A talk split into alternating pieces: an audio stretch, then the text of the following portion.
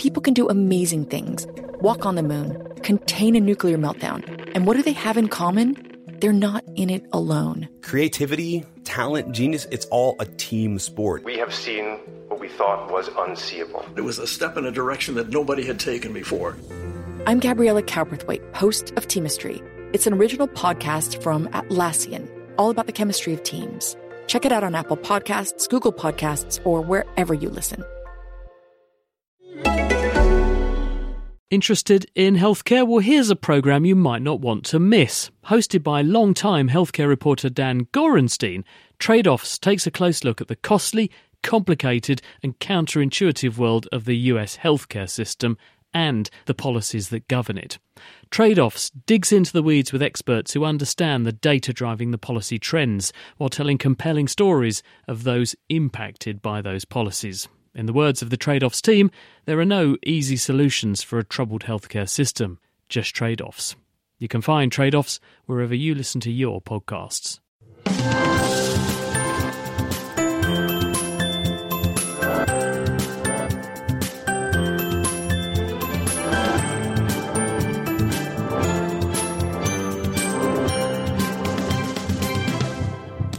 Hello, welcome to this week's Naked Scientists with me, Chris Smith, and with Kat Arnie, Hello, Kat. Hello, and this week we'll be hearing about a shocking vaccine that could help allergies, a 3D printer that can make a gun, and the invisibility cloak that can hide objects from detection by radar. Plus, we go viral as we take a look at the emerging infections which are challenging hospitals around the world. We'll find out where new flu viruses come from, we meet the strain of TB that's almost untouchable, and we look at how Twitter and other types of new media are now being used to track infections as they spread. If you'd like to get in touch with us here at The Naked Scientist, just email studio at thenakedscientist.com. You can tweet at Naked Scientists or find us on Facebook. The Naked Scientist podcast is powered by ukfast.co.uk. And joining Kat and me for a look at what's making science headlines this week are Patrick Walter, he's from Chemistry World magazine, science journalist Mark Peplow, and physicist Laurie Winkler, she's from the National Physical Laboratory. And kicking off, Kat, an electrical vaccine for allergies. Yeah, is there anyone else here uh, suffer from dust mite allergy? Because I do. It's horrible. Anyone else? A few people here with a cold. I know you're sniffing, Mark. I am, yeah, but no allergies, no allergies. thankfully. No, I, I, have terrible dust mite allergy. So I was very interested in um, seeing this new paper that's come from researchers uh, in Thailand working with a company in the US. And they've taken a step forward in developing a DNA based vaccine that could actually go forward for testing in clinical trials for people who have allergies to house dust mites. Now, this, uh, this is an allergy that affects up to one in five people in industrialized countries. And it's the leading cause of asthma. Again, it's something that does plague me. Now, over the recent years, scientists have tried to cure allergies like this by exposing sufferers to tiny amounts of the proteins that trigger their reactions. I'm sure on the show uh, about a year or so ago, we covered peanut allergy that was trying to be uh, cured with tiny, tiny amounts of peanut flour. Now, the idea is that these, these small amounts of the allergens, the proteins, stimulate helper immune cells. These are called Th1 cells that damp down the overactive allergic immune response. But unfortunately, actually building up this reaction can take years and there's a risk of triggering a massive allergic reaction by accident. And so they've been writing in the journal Immunology Letters, and the scientists have developed a vaccine based on a tiny fragment of DNA, and it encodes the instructions to make a protein called DERP2 that's found in house dust mites. So when you say that they've they've actually got a DNA vaccine, what does that mean practically, Kat? So how it works is it's a tiny fragment of DNA that has the genetic instructions that makes this house dust mite protein, and you inject it into the muscle. So far, this has only been done in mice, but there are similar DNA vaccines in other diseases such as cancer. So you inject the DNA into your muscle, and then you give it a little electrical shock. Now, this isn't sort of a massive zapping, but it's an electrical shock that that kind of stuns the cells a bit and makes them take up DNA that's around them. It's usually a technique. If anyone's a, a scientist listening, you might have done this in the lab to make things like bacteria or cells in culture take up DNA, but it works in real living things, including humans as well. So they, they gave this little piece of DNA uh, to some mice, gave them a little zap, and they found that actually it really did work to help reduce their allergies. Uh, these were mice that had a model of, of house dust mite allergy, and it worked really well. It sort of activated the helper cells and damped down their immune responses. So the piece of DNA gets taken up by cells in, say, the muscle. The electric shock helps that. The muscle cells then make They the gene product, which is the dust mite They allergen. make the little dust mite pro- uh, protein inside their cells, and that's just a small enough amount to kind of trigger the immune system to recognize it and get the helper cells going, so that then when the body sees the the allergens in in real life. The, the helper cells start to damp down the allergic response. And uh, certainly in mice, it looks like it's achieving the desired effect. So uh, the next step they're hoping is to go forward for clinical trials. But obviously, this kind of immune system mucking around at the edges of the immune system is quite controversial. It's quite risky. So I think, unfortunately for me, and certainly other uh, dust mite allergy sufferers out there and asthmatics, it's going to be a little bit longer before we get to a clinical trial. I think. Mark, But why can't they just inject the allergen protein itself? And Well, this is being done with some other types of approaches. So there's people working on peanut allergies where you give people tiny, tiny, tiny amounts of peanut flour over a long, long, long time. But it, you have to do it over years, tiny, tiny amounts over years to build it up in the right way. For some reason, it looks like doing it with a, a DNA based vaccine where the cells in your body make this protein. It seems to be uh, a, a sort of short circuits that process and gets the immune response sorted out a bit quicker. I hope they can do that because, as you said, asthma is really common and dust mites are a major, major cause of it. So, do they indicate how long this will take to translate, or is it just because it's already an established approach? There's no real reason why it couldn't go it's, forward. It's more at the end of the paper. They say we think this should go into clinical trials. So, So they just need a few, few million pounds, and they're and they'll be there. So yeah, not, they, not they're far away. working with it with a company in the US, but obviously, the- you know, there are some big risks when you start to tinker around with people's immune system. So, uh, I think more work to make sure that it is safe first. Very interesting. Thank you, Kat. Now, Patrick, you have got a way to stop me and maybe the rest of the world drinking tea, which I've made, unfortunately, with mouldy milk, assuming my nose isn't good enough to smell it already. But, you know, what's the serious message here? Well, Chinese scientists have developed a packaging sensor that you slap onto, say, your milk carton, and it tells you how old the milk is and also what kind of conditions it's been left in. Has it been left out in the sun for too long? This doesn't sound like a particularly new idea, though. I'm sure I've heard statements or sort of aspirations to, to have food labels that will, will indicate whether food is off or not in a packet. How does this one differ? Well, this one's very good because it's very simple, it's straightforward, it relies on a relatively cheap mechanism, so there's no electronics involved like some of the other sensors. So tell us, how does it work then? So, this particular sensor relies on plasmonic phenomena. At the nanoscale, things like uh, metal nanoparticles can behave rather differently from at the bulk kind of levels. So, gold nanoparticles appear red rather than, as you would expect, gold, and this is down to a plasmonic phenomenon. So, what? Why does this happen? This is because light interacts in unusual ways with these nanoparticles. So, as the light strikes the metal nanoparticles, they set up a, an oscillation or a wave, and this can reflect or absorb or scatter light depending on the wavelengths coming in.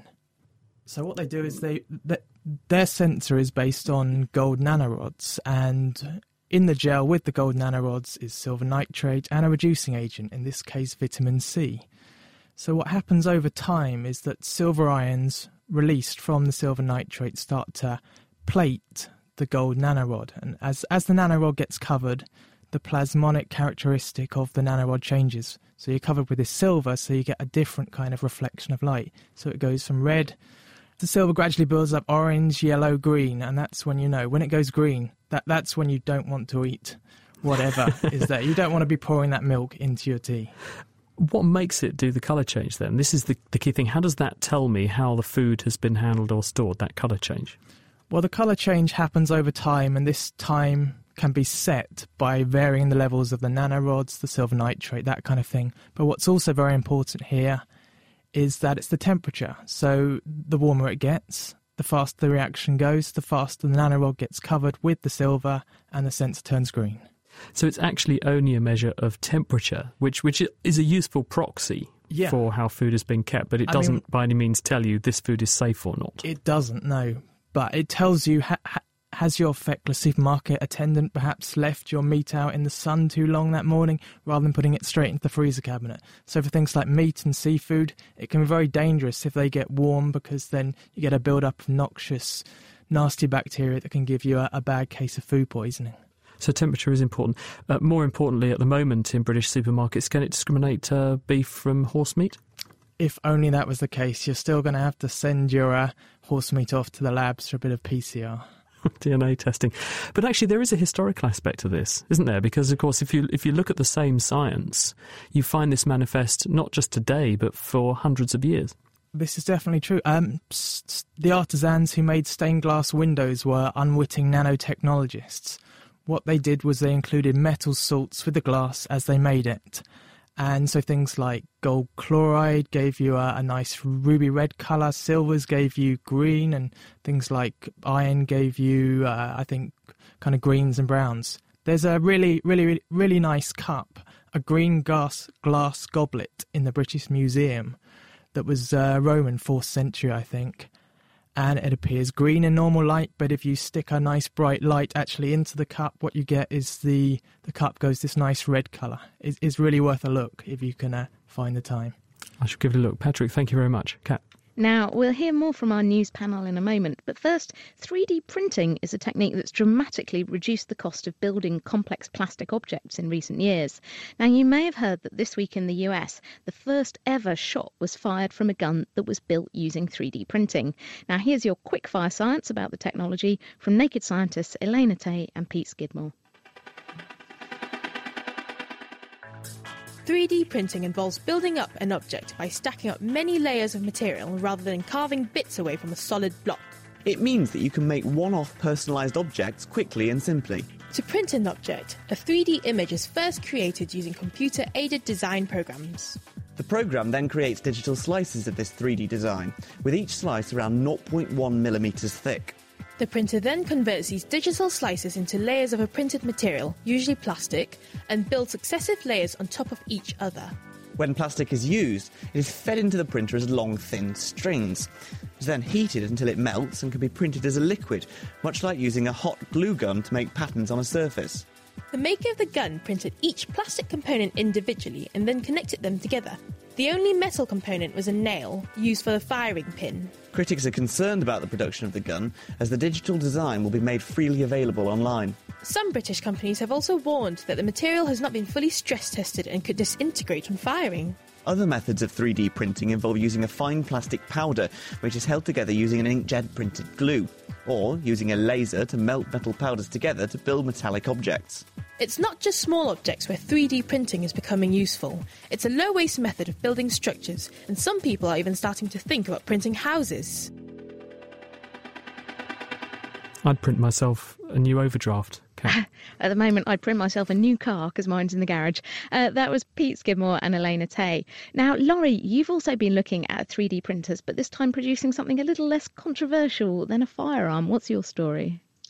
Yes, Kat. Um, there was a, a, paper about a 3D printed cloaking device. Now, I'm not going to say invisibility cloak because, well, we'll talk about the different light sources in a second, but we're, this is not a Harry Potter cloak. I'm just going to preface it with that.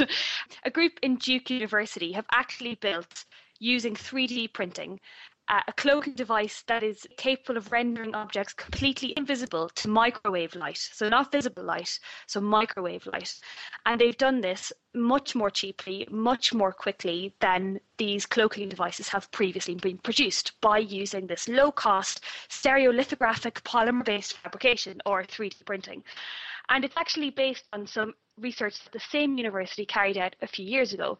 They showed that if you were very careful and had very precise control over holes in, in a surface, in a disk, uh, you could actually, instead of getting a shadow cast on an object, so you shine light on an object and cast a shadow behind it, or having light actually bounce back or reflect from the surface, you could actually deflect light around an object. And by doing that, you render it invisible. Uh, so what they've actually produced is a cloaking device that does this, but with microwaves. Laurie, first of all, how do they know where to put those holes in the device? The thing about microwaves is they have a particular range of wavelengths. And by knowing that wavelength and, mo- and doing a lot of mathematical modeling, you can kind of optimize the size, the shape, the positioning of these holes so that they deflect only microwaves. So it's all to do with the wavelength of the light that's actually being shone on the object that you're trying to hide. Does this mean that you could take another material with different properties that would work for visible light? Because microwaves is one thing, but that's not that useful, is it? If we wanted to really hide things and have a Harry Potter invisibility cloak, we would need something that would work for visible light. Yeah, absolutely. That's the big challenge. They think that uh, with the with the measurements that they've done and the models that they've carried out and the experiments that they've run, uh, they think that they can actually extend this to visible light. So the first thing you need to do if you want to cloak something from visible light is to find an, um, a material that's already or as close to invisible to our eyes as we can. So transparent objects would be the kind of obvious one to go to. Uh, and you also need to have, uh, because you've got uh, invisible light, you've got much shorter wavelengths than you do with a microwave. And that, remember, defines the size and shape of the holes that you need. If you move down to shorter wavelengths, you need much smaller, much more precise hole positioning on this cloaking device. So you've kind of got two separate challenges. But this team believe that it's actually, again, moving towards nanotechnology might actually be able to answer both of those issues. Maybe an invisible car for Cat will also have to wait a little bit longer. Uh, Mark Peploe, you've got something about helium? Yeah, that's right, Chris. Uh, the fate of one of the world's main sources of helium is about to be decided, and whatever happens to it, we can be pretty sure that helium is going to get a lot more expensive. Why? Well, uh, debate is going on at the moment in America as to what to do with the US Federal Helium Reserve. The US government has been socking away, or had been socking away helium in there since the 1960s, until it had accumulated about a billion cubic metres of the gas by the 1990s. Um, Where on earth do you store a billion cubic metres of helium? In the ground. Um, uh, natural gas is found in the ground in porous rock, so uh, they've literally been pumping it into an emptied uh, uh, sort of gas field as a way to store it. Now, why is why why do we need to store helium in that way? Well, it's incredibly useful for things like uh, liquid helium because it's so cold, minus 269 degrees C. Uh, it cools the superconducting magnets that you find in things like medical imaging scanners, and the the semiconductor industry uses it to shield crystals uh, that it uses during manufacturing of computer chips, things like that. Uh, and of course, it goes into party balloons as well. Let's not forget that. So, uh, this uh, basically in the 90s, the US uh, lawmakers decided that the US government was going to get out of the helium business. This reserve had accumulated a huge amount of debt. It said, sell off the helium, pay off the debt, shut off the taps. We're not going to sell this stuff to the commercial market anymore. Uh, that debt is due to be paid off in October, and yet the reserve still accounts for about a third of global helium supply, which is about 170 million cubic metres a year. Whoops. So, what have they said they're going to do then? Well, lawmakers are now trying to get a bill, an act that will actually stave off that closure that will allow helium to keep flowing probably till the end of the decade. But that goes hand in hand with selling off the helium at much higher prices. One of the reasons the commercial market hasn't isn't going to be able to take over quite yet is because uh, helium from the Federal Reserve was being sold off dirt cheap. So there wasn't a lot of incentive for commercial extractors to actually develop more sources. So now the, pri- uh, the helium is going to be auctioned off at a much higher price, close to a genuine market price. And that's overall going to lift up the market price of helium probably by 30% next year. Isn't that going to incentivise the opening up of other possible helium sources? Yes, it is. And there are new sources coming on stream in Qatar. Um, Russia are likely to start uh, exploiting helium in Siberian gas fields towards the end of this decade. So, yes, it is incentivizing people to go after more helium, but that is going to go hand in hand with price rises. Um, and we can be sure that um, uh, hospitals that use these in MRI scanners, researchers that require helium for low temperature physics, are going to have to start planning ahead for factoring in those cost rises. Mark, thank you very much. That's Mark Peplow. Also, thank you to Laurie Winkless and Patrick Walter. You can find more information about the stories we've been discussing, including the references to the original papers, on our website. That's at nakedscientist.com slash news. Now, you're listening to The Naked Scientist with me, Kat Arney, and with Chris Smith. Now, steel is the most widely used metal in the world. In 2011 alone, around a billion tonnes of it were produced worldwide. But the steel industry accounts for 5% of the world's carbon dioxide emissions. Now, this week, a team based at the Massachusetts Institute of Technology revealed a more environmentally friendly way of producing it using electricity. And to comment on the work, we're joined by Derek Frey, who's a metallurgist here at Cambridge University. First of all, what's the process by which we actually make iron that leads to it producing so much CO2 every year? Well, it's reduced by carbon. Carbon is an excellent reductant and it's very, very plentiful. As you know, we're used to burning it in our homes to keep the homes warm. And we're doing that by chucking carbon into a furnace and mm-hmm. the carbon's stealing the oxide off of the iron to leave That's correct. molten iron. It ends up as CO2 eventually. What's the aspiration then uh, to, to try and get that CO2 down? How, how could we do it better? Well, this team at MIT has discovered a means of electrically reducing iron oxide at very high temperatures, about 1600 centigrade, which is more than white heat. So they simply dissolve it in a liquid solution and electrolyze it. Now, what is electrolysis? The iron, when it dissolves in the electrolyte, as it's called, is there's iron ions and oxygen ions. And when you pass an electric current through the solution, the iron ions will go to the cathode discharge and form iron, and the oxygen ions will go to the anode and form oxygen gas. But we do that with aluminium oxide, don't we? We make aluminium metal by electrolyzing bauxite, which is aluminium oxide. So why can't we just do that for iron? Well, the problem is that, um, well, in the, in the alumina case or the aluminium case, you also produce a lot of carbon dioxide because they use a carbon anode. So the team at MIT, their goal has been to produce an anode which you can evolve oxygen on and you get pure oxygen generated. So there's no CO2 from the actual decomposition of the iron oxide. So the problem that they had to grapple with was what sort of material to use to yeah. do that electrolysis, what to use as the electrodes. Mm-hmm. So how did they approach that then? The approach they adopted was to essentially use stainless steel Stainless steel is usually iron, chromium, and nickel, and what they did, they used an alloy which is iron and chromium, plus a few other minor elements. So you mix those two things together. Why don't they just melt when you dunk those materials into molten iron oxide? Why don't they turn into just liquid iron? The melting point is higher than the temperature of the uh, electrolyte. So what happens to these electrodes? Why does this work where others have failed then? Well, it forms a very tenacious oxide film which doesn't dissolve in the electrolyte, and it's conducting, so you can pass the electrons to and fro through it. What forms an oxide layer worm? Just talk me through what's going on in this when electrolysis you put, When cell. you put the um, iron chromium alloy into the electrolyte, it oxidizes a little bit. You get a very, very thin layer, which is very um, stable, so it doesn't dissolve. So that forms on the surface of the electrodes, mm-hmm. and this protects the electrodes from the environment they're in. Mm-hmm. So, what does this mean in terms of how we would actually deploy this? It would be very similar to um, the Héroult cell for the reduction of alumina, where you would have a, a liquid metal pool, you'd have the electrolyte floating on the top, and then your anode would be above that. So, when the oxygen forms on the anode, it just escapes. Could you do this in a batch process, or would you have to chuck a whole load of the oxide in and then run the electricity through it and reduce it to metallic iron, then pour that off and start again? Or could you continuously add little bits of iron oxide and keep the process going all well, the time? Well, if you go back to the whole Héroult cell, essentially that's a, a batch process. It's the um, aluminium is taken out about every eight hours, and you feed the alumina in about every eight hours as well.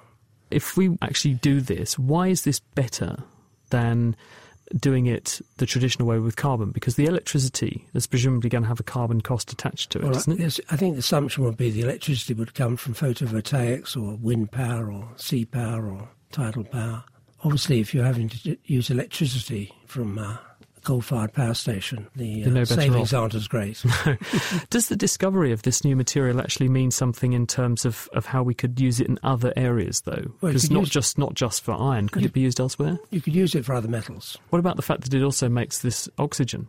Is that well, useful? Probably not on the Earth, but it would be in the solar system or on the Moon. There are uh, rockets that uh, took the astronauts to the Moon, what is it, 20 or 30 years ago. They were mainly oxygen. You need about 80 tons of oxygen, about 10 tons of hydrogen for the power. So if you obviously hope to bring the astronauts back, you have to take enough oxygen up there.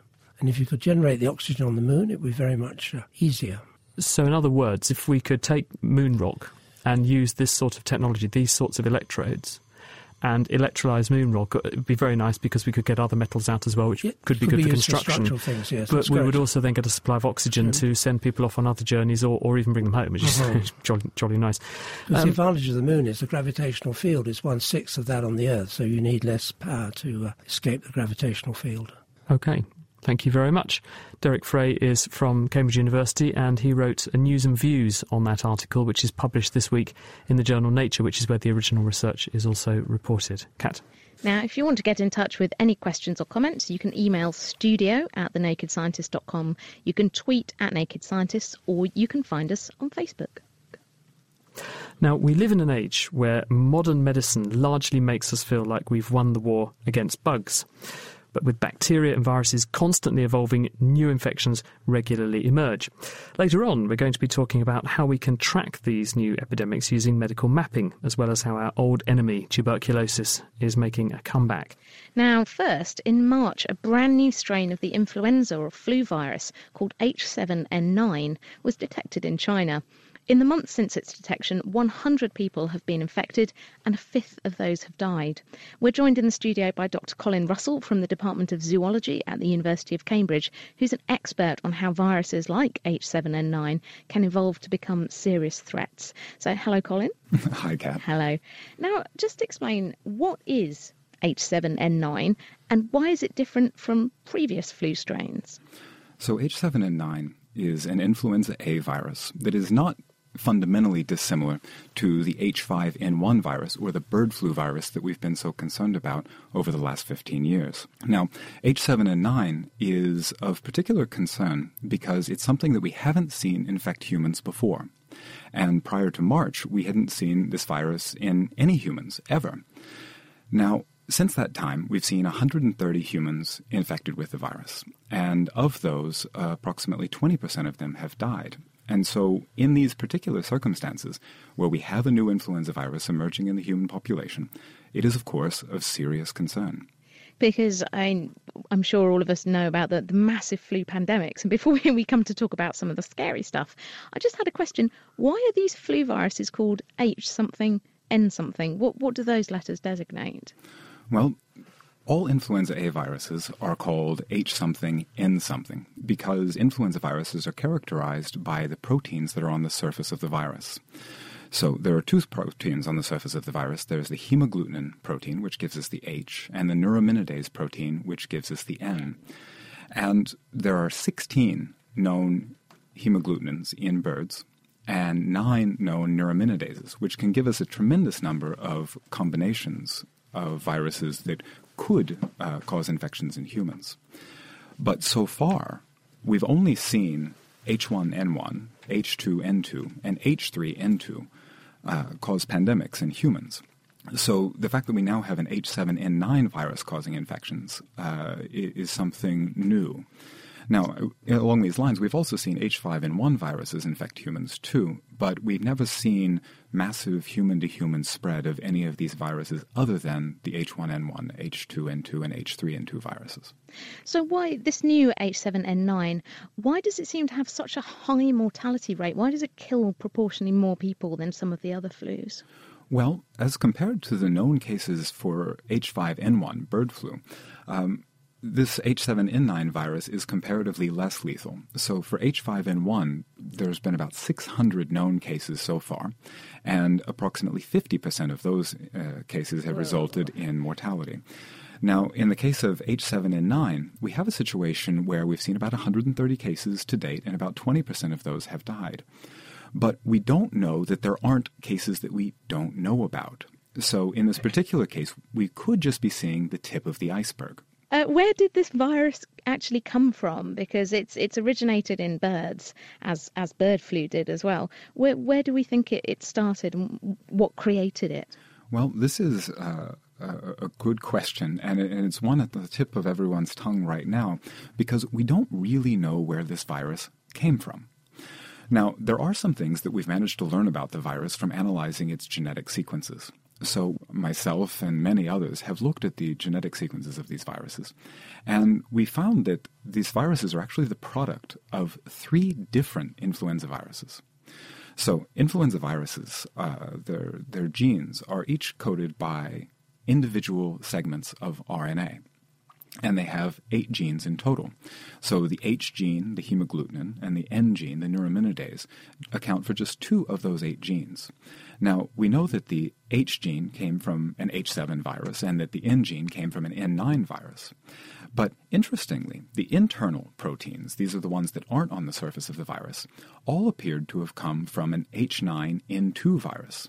Now, interestingly, when we look at the genetic relationships among these viruses, we see that the internal proteins, uh, those that came from this H9N2 virus, all are most closely related to viruses that either came from wild birds or from poultry in the areas around where the original cases emerged. So we have a good sense in this particular case that we have at least seen the geographic region where the earliest cases have emerged. So there's been some kind of genetic mix and match going on in, in a bird to make this new virus. So then it sort of spreads in birds, I guess. How does it get from birds into humans? Well, that's a good question as well. So for influenza viruses, there's a particular term for this. It's called reassortment because the influenza genes are on each each on different segments. The viruses, if they co-infect uh, a host, the genes can get all mixed up or reassort that now, makes a match, basically. Exactly. now, but in the context of how it gets into humans, in the case of this particular virus, we don't really know where it's coming from. I mean, we, we certainly suspect that it's coming from birds, but we don't really know. Now, for H5N1, we have a much better picture of how humans typically get infected. And the majority of individuals who've been infected with H5N1 over the last 15 years have been in close proximity to either fowl or, or domestic poultry. So there's a particular story that I like, which involves, uh, it depends on who you hear the story from, a, a Thai duck farmer. And this Thai duck farmer lives in his home with his ducks, and he has a duck that has flu like symptoms because frequently, when birds get high path- highly pathogenic avian influenza viruses, they have the same sort of symptoms that humans have. They cough, they sneeze, they have Sit a runny nose. Telly all day, well, terrible. you know, if, if, you, if you've got a telly and your duck likes it, there's no reason not to watch it. But basically, this, this farmer, he, he sees his duck is suffering, and, and this just isn't agreeable to him, and he really wants to help. And of course, you can give a duck a tissue, but you can't make it blow its nose. And so he decides that he's going to help. And he does the only thing he can think of, which is he puts the bird's beak in his mouth and he blows. Oh, no. Now, this, of course, causes um, an evacuation of the bird's nostrils um, directly into the man's eyes. Now, one of the things that's really interesting about this particular case is that the one of the primary reasons that we don't see bird viruses crossing into humans all the time is that bird viruses have a different cell surface receptor that they bind to apart from what normal human influenza viruses bind to. But interestingly, we have those bird influenza receptors in our lower lungs and in our eyes. Oh my god, so you basically have to get bird snot into your eyes. Well, bird snot into your eyes would be one way to do it, but otherwise you need to get the virus deep into your lungs, which is not a trivial thing to do. You have to be breathing in bird snot, basically or definitely have at least very Breathing close very contact heavily with around birds, birds. But now about this new, the H7N9, uh, do we know if it can transfer between humans? And we know it can go from birds to humans, but what about from human to human? Because that's when stuff gets really scary. Well, that's when it becomes of increasing concern. Now, right now, there are no known cases of human to human transmission. And the Chinese government is doing an extreme amount of work in order to trace all of the contacts of the individuals who have been in close proximity with individuals who have tested positive for the H7N9 virus. And so far, none of them, none of these secondary contacts, have tested positive for an H7N9 infection, which suggests that we haven't seen human to human transmission yet. But that only involves the cases that we know have been, well, that have shown up in hospital. So there may be people out there with it that are just sick and, and haven't been kind of ticked off on the oh you've got that.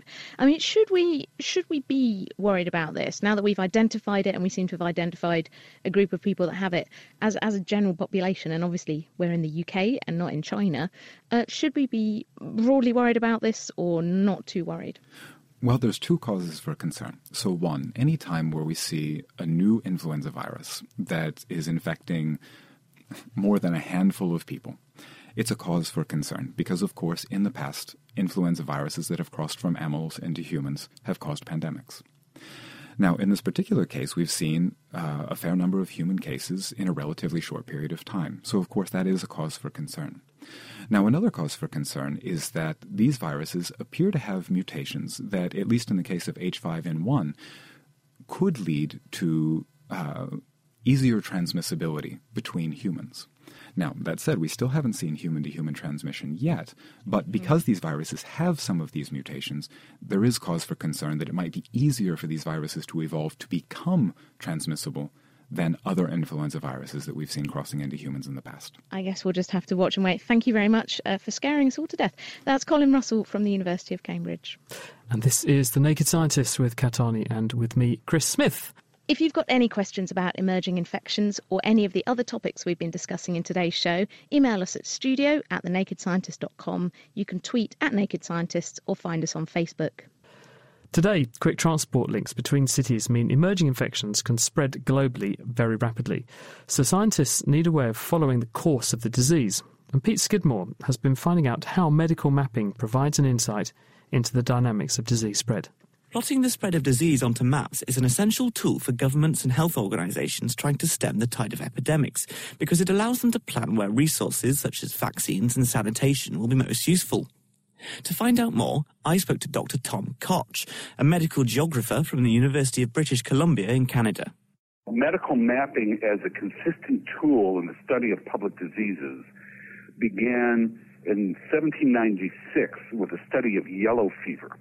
It is the way in which we take a collection of events and then we plunk them into a specific geography where we can test the relation between the occurrence and the environment that either promotes or inhibits it. Thinking about the modern world now, there, obviously there's a lot more mobility between cities. There's a lot of figures going around that no city is 24 hours away from any other city.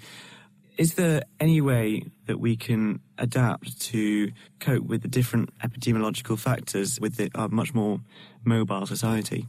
Globalization really is just a speeded up version of the mercantilism and then the industrialism which has long been in place. But it was really the crusades that traveled between cities which brought us the plague in the 14th century. It was globalization and it was trade and it was the passage of people from one country to another which brought us cholera in the 19th century. So the first thing to recognize is this is nothing new. It might have been speeded up some, but it's a difference of degree and not kind. What the rapidity of travel means is it will be even harder, despite all of our vaunted technology, to stop either the evolution of our microbial friends or the progression of the disease that they eventually hit upon. Infections may be able to spread across the world more quickly now than at any other time in history, but surely with the advances in global communication and social media, it's easier to track epidemics. I spoke to David Piggott, a DPhil student at the University of Oxford, who studies the different ways we build disease maps. We believe systems such as HealthMap and Biocaster, GenBank, and potentially social media can help. HealthMap and Biocaster are websites that use data mining algorithms to trawl the web looking for non conventional data sources. So they look at news articles, other websites that wouldn't ordinarily come up if you're using a standard academic literature based search engine. And combined, they're bringing up about 400 new posts every day pertaining to different diseases. And then finally, Twitter and social media at the minute represents an uncertain but very promising route nonetheless, where we can use the tweets if they're relating to a disease, for instance. That would be the hardest task, trying to identify what keywords are critical for which disease and try and use information from that. But it, Twitter is a very noisy system when it comes to disease reporting. Previously, people have identified that Twitter trends for influenza and dengue predict trends in case reports from conventional systems like the CDC in America by up to two or three weeks before. So it has the potential to help, but we need to do a lot of work to determine the accuracy of those data points. So you mentioned Biocaster and HealthMap. Have these at all helped in the recent epidemics? like H7N9, um, SARS-like coronavirus? So HealthMap and Biocaster have been used in that, particularly just picking up news reporting in China, for instance. But yeah, given there's there's a lag time between case reporting and National Health Service reporting level, it's the hope that HealthMap and Biocaster could try and reduce that lag in, in delay, especially when it comes to a, a very novel infection where actually it's the speed of information gathered that's the most important aspect. So, where will the next pandemic come from? Tom Koch has the answers. We know that the next pandemic is almost a certainty, I would say, within 10 years.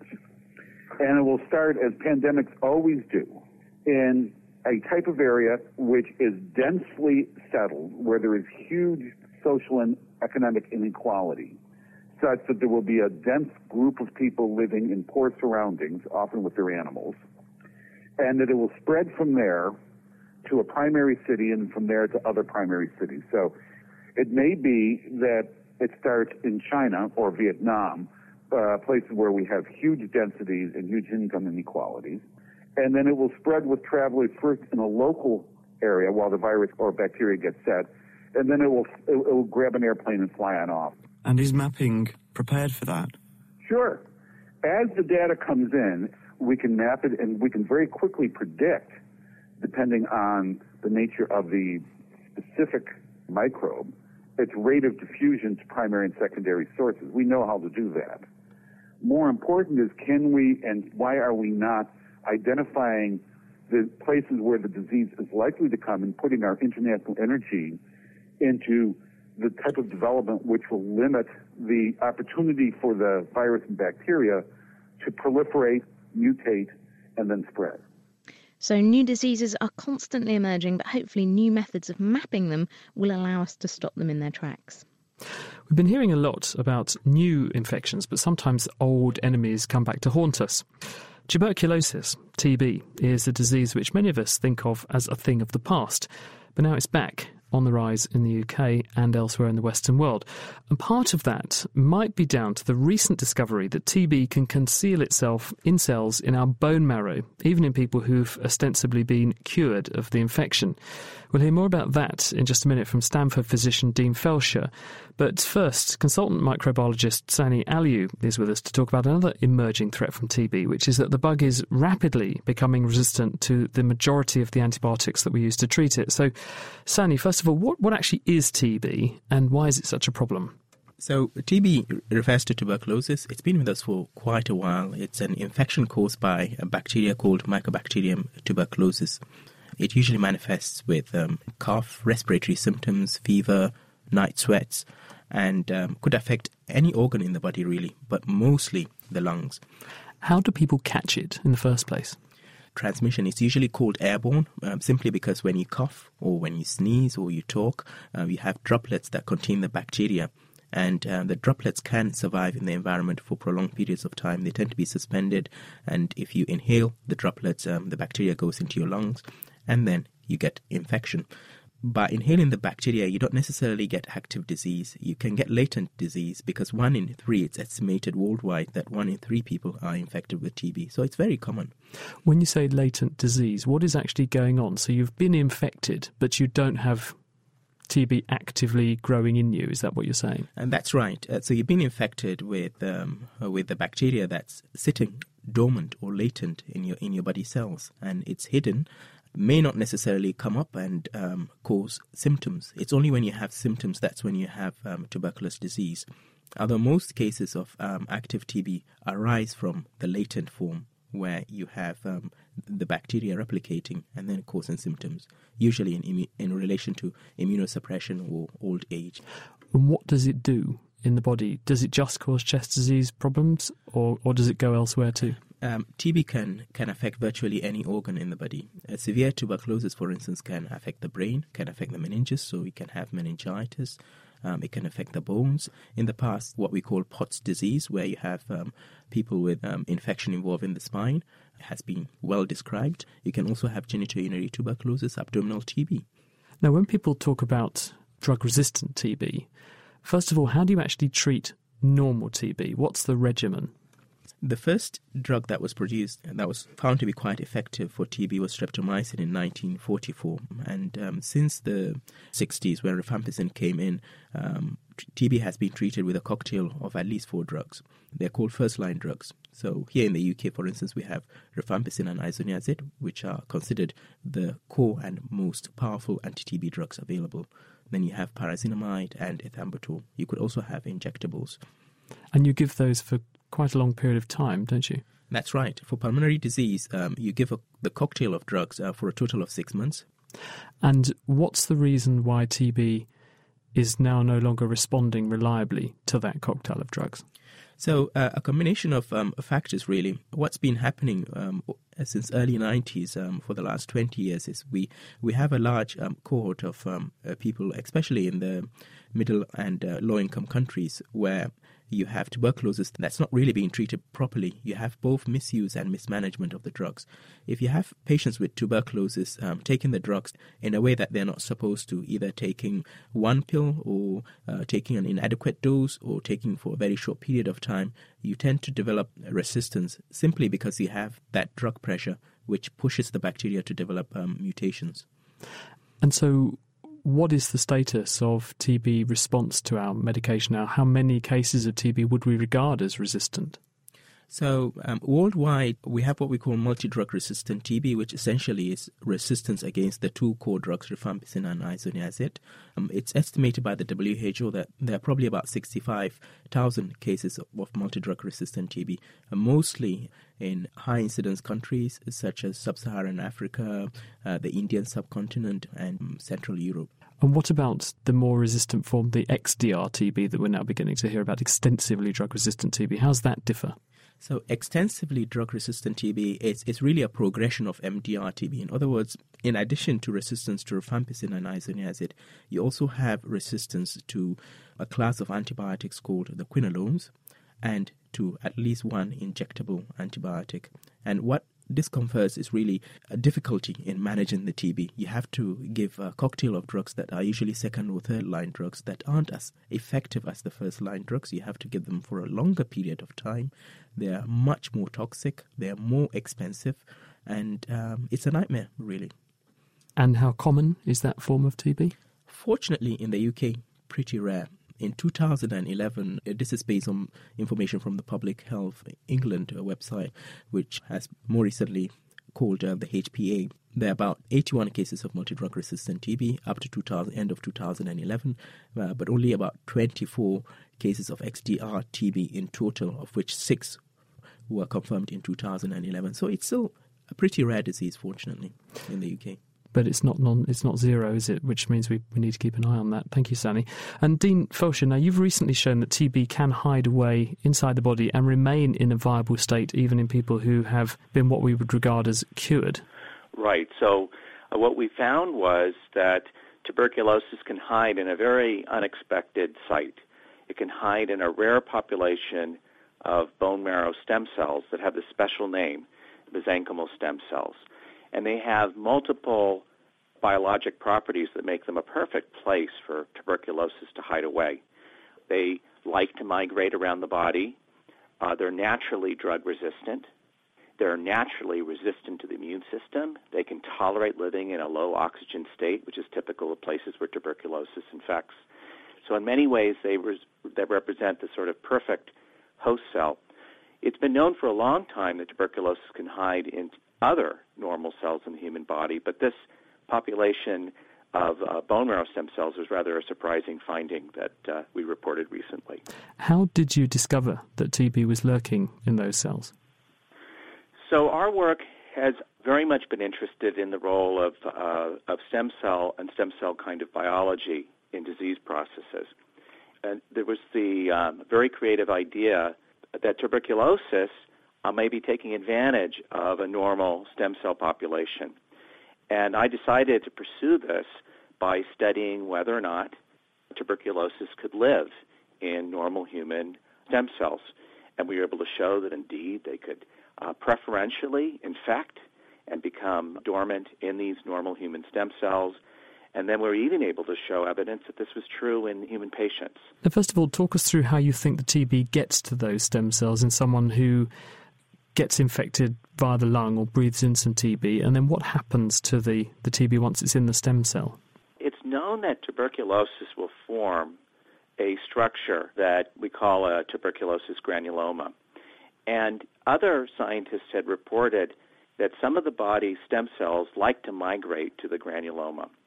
And what we think happens is that these special type of bone marrow mesenchymal stem cells are attracted to the site of infection, and that tuberculosis has figured out a way to get into these cells and then use them as a way to escape the normal sorts of mechanisms that the host immune system is trying to use to get rid of the tuberculosis. So those It cells also- get infected in, in that site in the lung and then they go back to the bone marrow, do they? They can go back to the bone marrow because they're capable to migrate as well as go to other sites. And how do you know that once the, the TB is in those cells that it's actually viable and that it, it remains in a viable state so it can come back to life from within those cells later? Yeah, we were able to take from patients who had been treated extensively in a way that you would expect. They were cured of tuberculosis, people we knew had tuberculosis, take their bone marrow out using a special procedure that we use as, as hematologists called a bone marrow biopsy, and purify this subpopulation of bone marrow stem cells and show that we could not only detect the DNA of tuberculosis, but we could actually recover viable tuberculosis using microbiological assays in the laboratory. So these are people who've had drugs that have cleared them of signs of being infected with TB.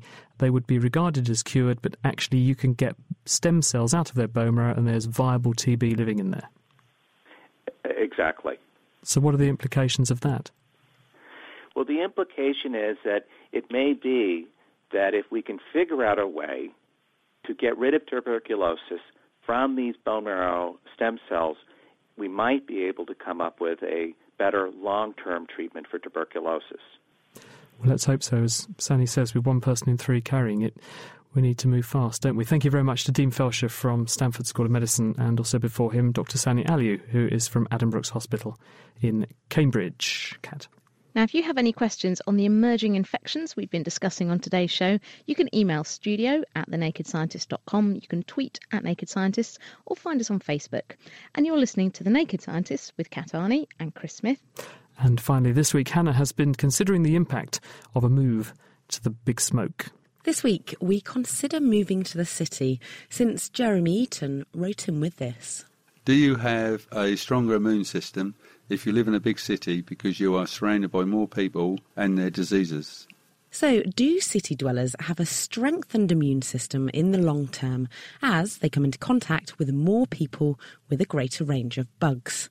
For the answer, we turn to Professor Eleanor Riley from the big city's London School of Hygiene and Tropical Medicine. So, in principle, yes, people living in small, isolated communities may experience a more limited number and diversity of infections, and they can lack immunity diseases which are actually quite commonplace in other environments. And some classical examples of those were epidemics of diseases such as measles and smallpox in small Amazonian communities when they first came into contact with outsiders. But these days, human populations are so mobile that actually very few of these really isolated populations persist. And you're as likely to contract the latest strain of flu whether you live in a huge city or in a smaller town or village nearby. And that's because people move around between these communities on such a regular basis that they move the virus around with them. And we only have to look at how quickly the swine flu epidemic in uh, 2009 reached almost every country in the world, including countries with really low population densities. And we can see from that that actually, from the, from the perspective of the bug, we all now live in a single global community, and our immune systems will reflect the fact that we're all exposed to very large numbers of infections. So, with frequent global travel, there's no rationale for rushing to live in the city since it won't boost our immune systems. However, pollution and stress from the city have both been linked with weakened immunity. Plus, there's studies that show that people who grow up in cities process stress differently and have an increased risk of getting mental health disorders such as schizophrenia.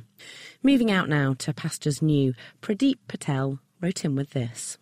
I want to know what is wind and where does it come from? Not the type of wind you get from eating lots of baked beans, but the one that we feel in our face and see in the trees. So, what is wind and why is it with us? Let us know your thoughts by posting on our Naked Scientists Facebook page. You can tweet at Naked Scientists, you can email studio at thenakedscientists.com, or you can join in the live debate on our forum, which is at nakedscientists.com slash forum. That's Hannah Critchlow there. Well, that's it for this week. Thank you very much to our guests, Eric Frey, Colin Russell, Sani Aliu, and Dean Felsher. Thank you also to Kat Arney for joining me. The production this week was by Dominic Ford and Kate Lamble. And next week, we'll be finding out how weather forecasts actually get made and what early warning systems can tell us when extreme weather might be on the way. The Naked Scientist comes to you from Cambridge University. It's supported by the Wellcome Trust and the EPSRC. I'm Chris Smith, and thank you for listening. Goodbye.